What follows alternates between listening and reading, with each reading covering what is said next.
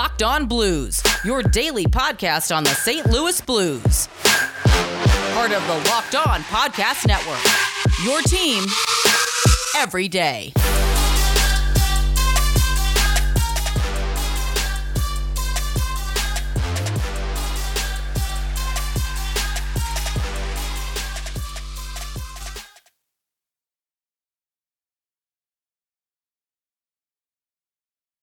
Ladies and gentlemen, welcome back to another edition of the Locked On Blues podcast, part of the Locked On Live Network and your number one source for daily blues content. I'm Thomas Welch, and Josh is moving back to school, so he asked me to run a solo episode for today, so I'm going to give it a whirl, give it my best shot, but we're going to be previewing tonight's 7 o'clock matchup against the Los Angeles Kings. So without further ado, let's get into it. I think, obviously, as a back-to-back coming up, we will see Ville Husso start at some point, whether it's the first game, whether it's the second game.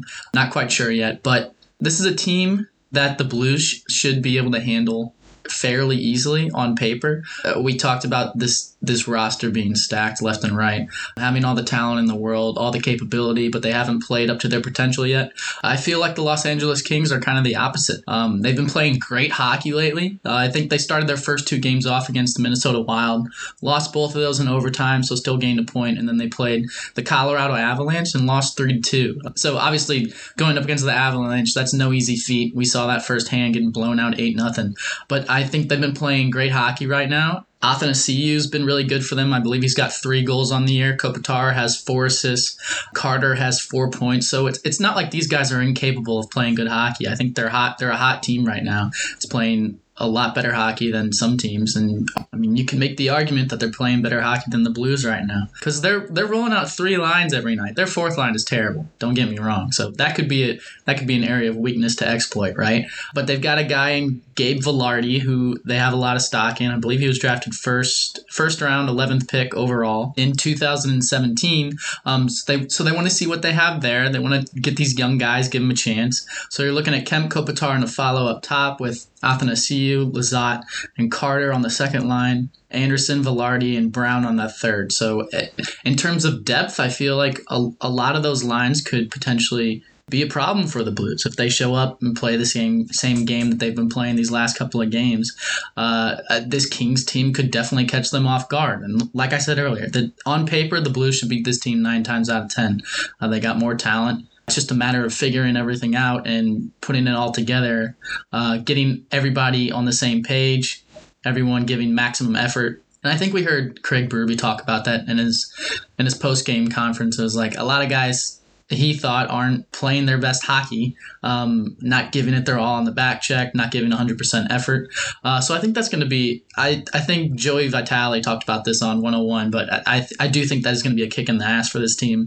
I think they're going to come out guns a-blazing, everybody kind of firing on all cylinders, not just the Kyrou, Shen, and Schwartz line, but a couple more guys that we're used to. Definitely Ryan O'Reilly, I think, has reached a tipping point where he's like, all right, it's time for me to go and do it myself. And I think tonight's the perfect opportunity for him to do that, because I think the one weakness that this Kings team has is their defense is kind of scattered. I mean, when Drew Doughty's on your top pairing, it's not to say he's a terrible defenseman. He's been doing it a long time in this league.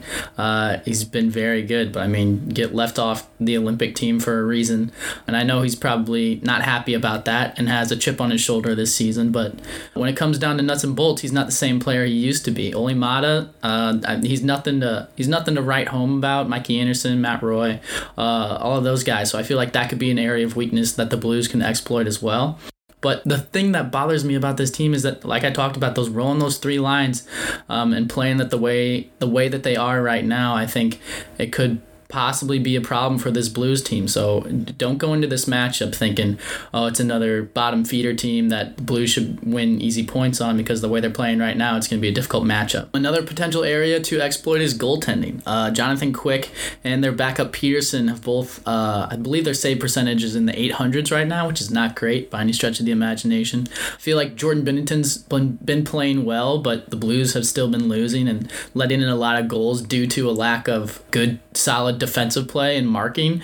He's still sitting at a 913 save percentage, so I think that it's kind of telling of how how bad the Kings have been in that department, but I think this is a game that we could honestly see Jordan Kyrou get another point in, keep that point per game streak going, but really just beyond that, see him excel with a lot of open ice. There's not a lot of fast guys on the Los Angeles Kings, so he's gonna have the wheels churning and not a lot of guys be able to keep up with him. So we're going into that matchup kind of expecting that Schwartz, Shen, and Kyrou line to be productive and excel in the offensive zone and the defensive zone, because they've been doing a really good job there. But like we talked about on the last podcast, you have to have at least one other line step up and create some buzz, get some guys going. Robert Thomas, I mean, he's sitting at 2 points right now, which is fine, but he's not dictating the pace of play like he usually does. Pucks are kind of fumbling off his stick.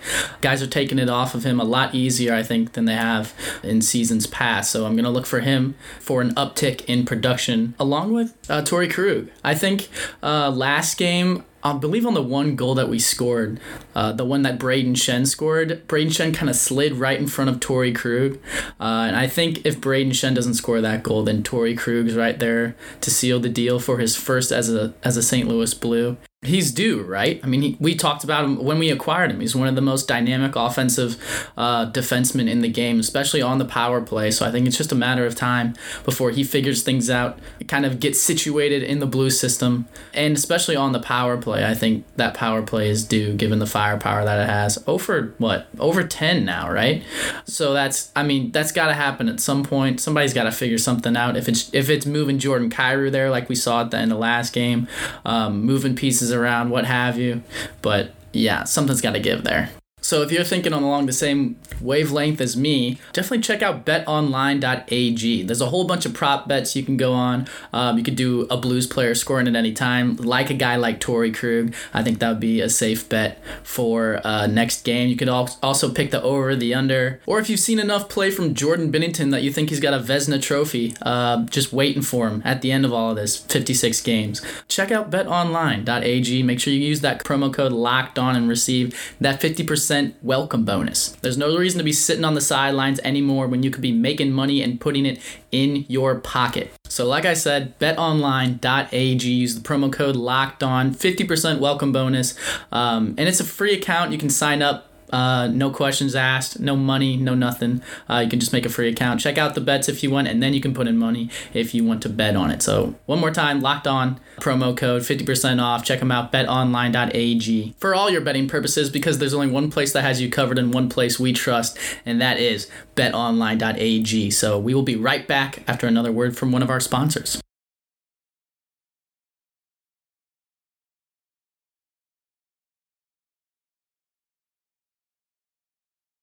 So we talked about this a little bit last time on the podcast, but obviously the Blues have to be more disciplined. You're letting up 7 penalties last game, averaging, what did we say, 5 penalties per game. That can't happen, not in the NHL, especially not with this team that we have. Get the lines rolling, get the depth rolling, and get the weapons that we have, get them in a groove, you know what I'm saying? And I know Josh was talking about it being a lack of effort, but I don't think it's a lack of effort, because in game one, they came out flying and basically said, we're sick of everyone talking about all these other teams, and we wanted to make a statement. I think they did make that statement. They haven't really made a statement since then, but I don't think the lack of effort is because of it. It almost feels like a lack of conditioning, because I've talked about it a couple times with some friends in a group chat, but it almost feels like teams gas before they even play a full 60. And a lot of that obviously has to contribute with the penalties too. If you're on the penalty kill for the majority of the game, 2 minutes times 7, that's 14 minutes of the game. That's almost an entire period that you're on the penalty kill. So I think that plays into it as well. But something's got to give here. Either give up less penalties or do some bag skates or something to get your conditioning up, because these boys, they got to turn it around sooner or later. Like I said, this is a shortened season. It's a pandemic season. Anything can happen. One of your players can be hot, and then next thing you know, COVID hits, just like we saw with the Washington Capitals. They got 4 players out right now, and they're huge pieces of their team. So it's dangerous to drop games that you should be winning left and right, knowing that storm cloud is lingering over your head, right? But it does benefit this team that they're in one of the I wouldn't say easier divisions, because having Vegas and Colorado in it definitely sucks in terms of playoffs. But there's four spots for the playoffs, and the Blues and the Avalanche and Vegas seem like favorites to come out of this division. Kind of the last spot is up for grabs. So in that regard, they're lucky because they can afford to drop a couple games here and there, and maybe take a little bit longer with this learning curve than some other teams. But it's just concerning the more that this goes on, and the more they struggle, and the more we can only depend on one line to really go out and play 110% every night. It just feels like you're losing time and the clock's ticking.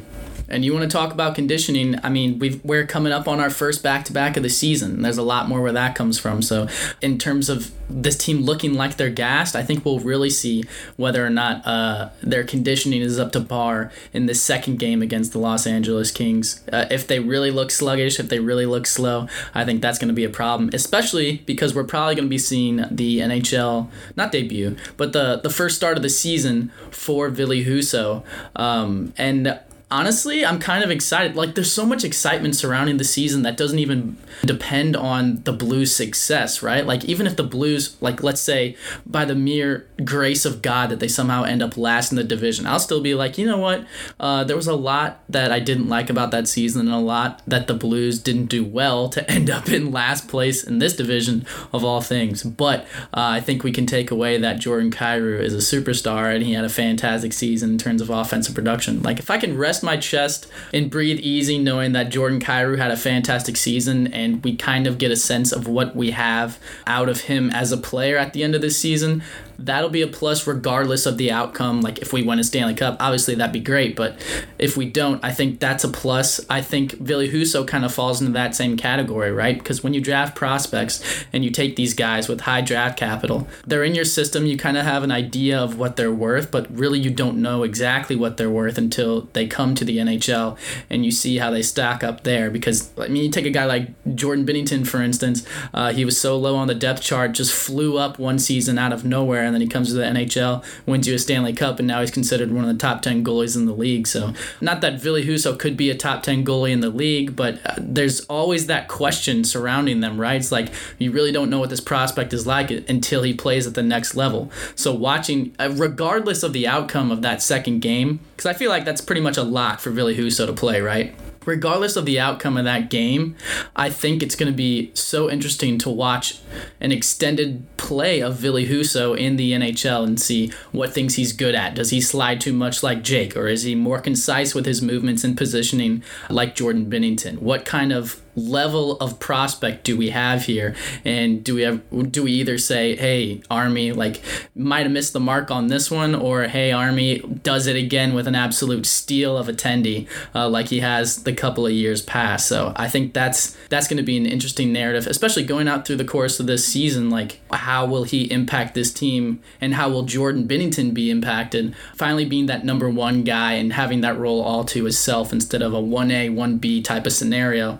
like we saw with Jake here. And who knows, Ville Husso could push that situation into a 1A, 1B. That's what I'm saying. It's like the questions, there's so many questions surrounding both of these goaltenders, and I feel like a lot of them will be answered the further we get on in this season. I'm excited for it. I know you guys are excited for it, and I can't wait to watch what happens. But here's the thing with that as well. When Ville Husso comes in and makes his start, you have got to lock down the defense, right? I think we saw a glimpse of that on the penalty kill when it felt like Blues players were blocking shots left and right. I think the Blues tweeted out, like, who didn't block a shot on that sequence? It felt like everybody did. Pareko's throwing his body in front. It gets a little jab here and there in front of the net. So pulls two guys down Goliath style with him and gets a penalty for it. But that felt like the Blues team that I know, getting in shooting lanes, doing everything they can to keep pucks from getting on net to Jordan Binnington, and playing that system of hockey that we've come to know and love from this team. But especially in terms of confidence levels for Ville Husso,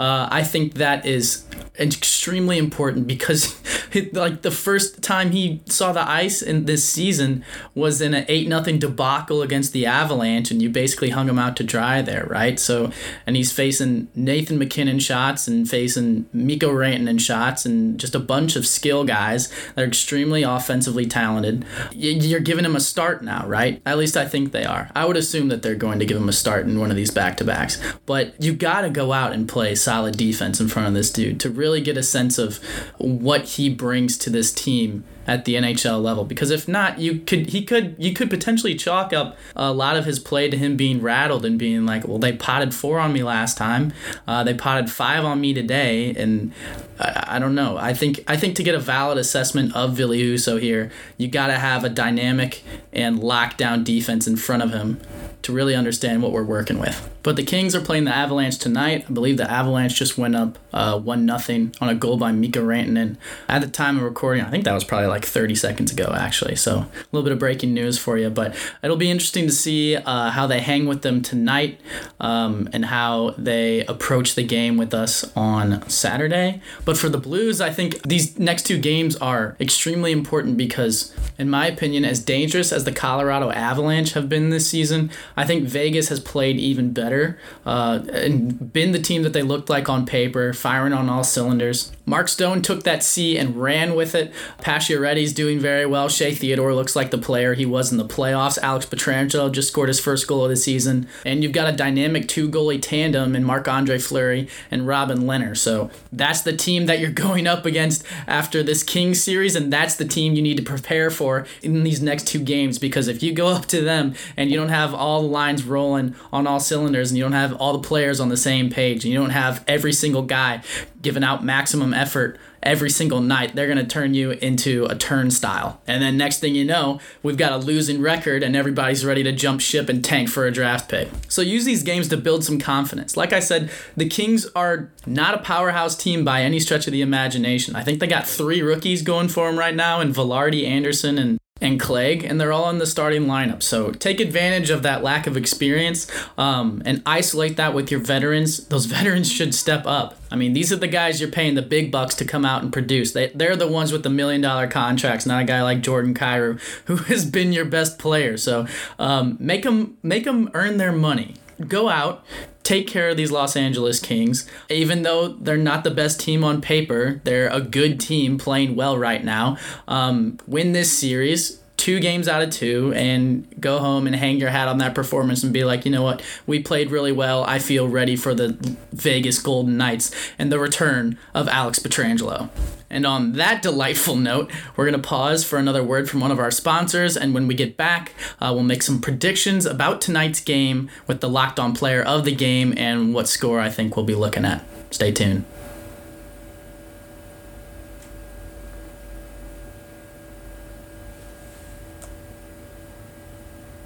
So I'm going to give you my Locked On player of the game first before we go into any game predictions or score predictions. But I want to give you guys an idea of my reasoning behind the Locked On player of the game, okay? So here's what I'm looking at right now, right?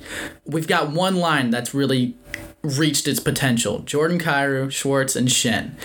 There's been another line that's kind of hovered right around there and gotten a little production out of them. I feel like they're the closest ones to kind of being that next line to fall in line and say, hey, I get really excited when these guys are on the ice. They could be producing a goal and creating a lot of havoc. So going off of that, along with his comments made about the penalty kill and how displeased, I guess to put it lightly, he's been with their play, I think Oscar Sundquist comes out like a man on fire. Oh, we bring that one back. Like a man on fire against the Los Angeles Kings.